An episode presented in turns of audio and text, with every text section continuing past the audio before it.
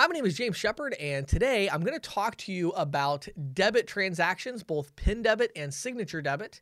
And I'm going to talk about how those two relate to surcharging cash discounting, um, in kind incentive programs, non cash adjustments, all of that stuff. The concept of passing the cost on to the consumer. So let's first of all take a step back just a little bit and let's talk about Expressions Hair Design.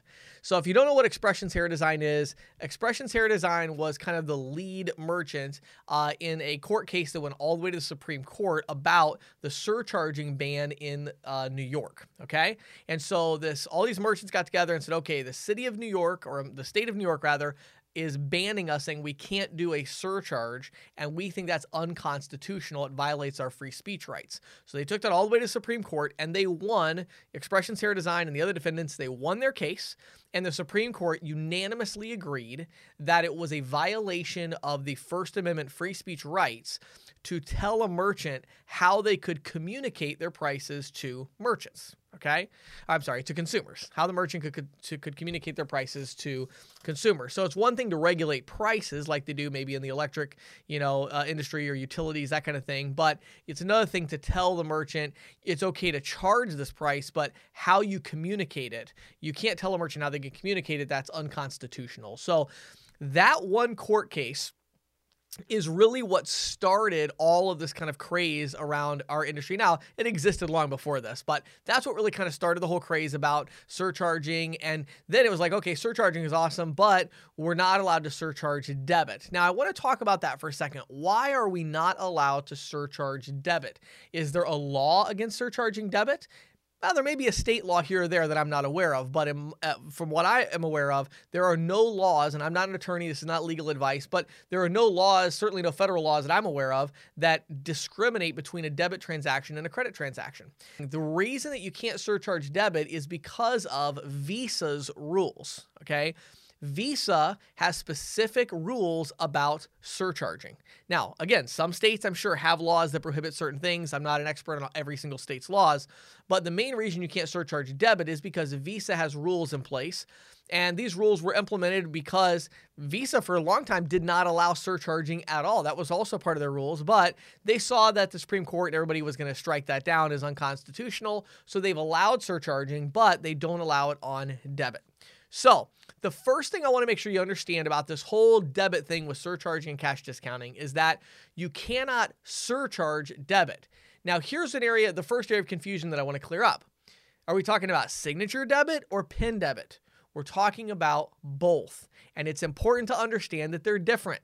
When you go to the machine, to a, machine to buy something at a store, and you pull out your bank card, okay? When you swipe that card or insert that card, what does it ask you? It'll say, Do you want to run this as credit or debit? In either case, it is illegal, not illegal, I shouldn't, I shouldn't say that. It is not compliant with Visa rules to run to add a surcharge to that transaction, whether it's signature debit or PIN debit. Now, this is a big area of confusion. I know some reps that are confused by it because they'll go from doing a cash discount program to surcharging, and they'll go, well, as long as I don't set them up on PIN debit, then I can add the surcharge to everything. No, you can't. And this is what gets confusing. No, that signature debit that runs over the Visa and MasterCard logo, if it's running as credit, it doesn't matter. It's a debit card. Whether you're running it as debit or credit, it is a debit card and you cannot surcharge it. And so these machines that do surcharging, they recognize the card type, whether it's PIN debit or signature debit, they recognize this is a debit card and they don't add the fee. Now, the question becomes though, what about with cash discount? Okay. So with cash discount, the idea, or again, you could call it a non-cash adjustment, an in-kind incentive, you know, whatever, you know, you're using to, you know, uh, whatever you're calling your program. Can you do debit there? Well, a couple things about it. So first of all, the whole concept of a you know non-cash incentive, let's say, so uh, uh, you know you're you're trying or a non-cash adjustment, so you're trying to incentivize people an in-kind incentive, incentivize them to use cash. Well, that would be on all non cash sales. So if it's not cash, you add on the service fee or you have the price increase would be the proper way of saying it from a compliance perspective. You have a price increase if it's not cash. If it is cash, they pay less, okay?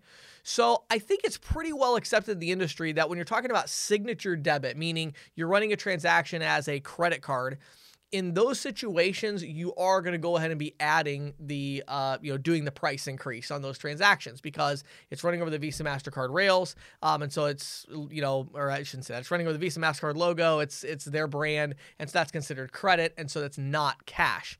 But what about PIN debit? So I've seen a trend lately of several companies where they have these non cash adjustment or in kind incentive type programs, cash discount programs. And what they're doing is they are saying, okay, with this program though, with PIN debit, we do not add the service fee because we look at PIN debit as cash. Okay it's actually kind of an interesting approach. Um, I think it's interesting from a compliance perspective because I think it does make the programs seem a little bit more compliant. That you're like, okay, if you do PIN debit, you know, then that's fine. The other thing that's nice about that is it does does give the customers an option to say, okay, with PIN debit, if I don't want to pay the fee, I can use my card, you know, my PIN debit card. Here's the problem with it though. I'm, I'm, I'm not a 100% sold on it yet. And the reason is because, again, with surcharging, surcharging makes it really, really clear that you cannot surcharge uh, PIN debit or uh, you know signature debit, either one. So to do a program where you're adding a service fee to signature debit but not PIN debit, it does get a little bit tricky. Um, and so again, I think it's fine as long as it's under an in-kind incentive program. Uh, but there's a big difference. If you read the Durbin Amendment, it talks about two programs that are protected. It talks about a cash discount program, but then it specifies that a discount means you're not increasing the regular price. Then it talks about an in-kind incentive. This would be your non-cash adjustment. So you're just saying, hey, if you don't, if you know, if you don't pay with cash, there's going to be a non-cash adjustment because we're incentivizing you to pay with cash.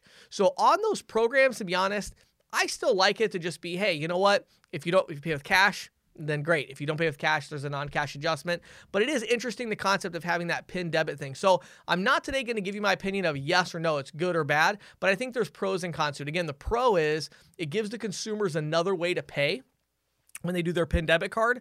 And the other pro is that from a compliance perspective, it could be perceived as a little bit better because you're saying, hey, we're treating PIN debit as PIN debit, whereas if it's running over the Visa MasterCard credit, that's not cash. And so we're not considering that cash equivalent, but we are going to consider PIN debit cash equivalent. So the, the other last thing I'll tell you that's a good thing about it is it does help because the consumers are probably going to be a little less likely to complain about it, you know? And that's really where all the issues stem from with cash discount programs and even non-compliant surcharge programs because because the customer complains, the consumer complains to their bank.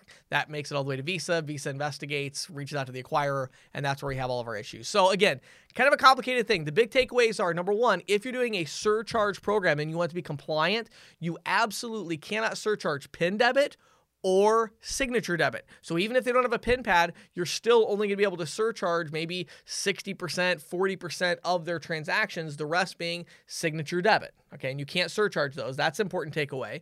The other important takeaway is if you have a in-kind incentive program like a non-cash adjustment, you might consider saying, "Well, wait a second, let's give them the PIN debit option and we're not going to add the non-cash adjustment to that. We're going to tell them that PIN debit is considered the same as cash or cash equivalent." And that gives people an extra out. And I've seen a lot of larger ISOs go in that direction and talk to them about it, and it's a very interesting strategy to really help with the compliance stuff. My name is James Shepard. Hope you have an awesome day.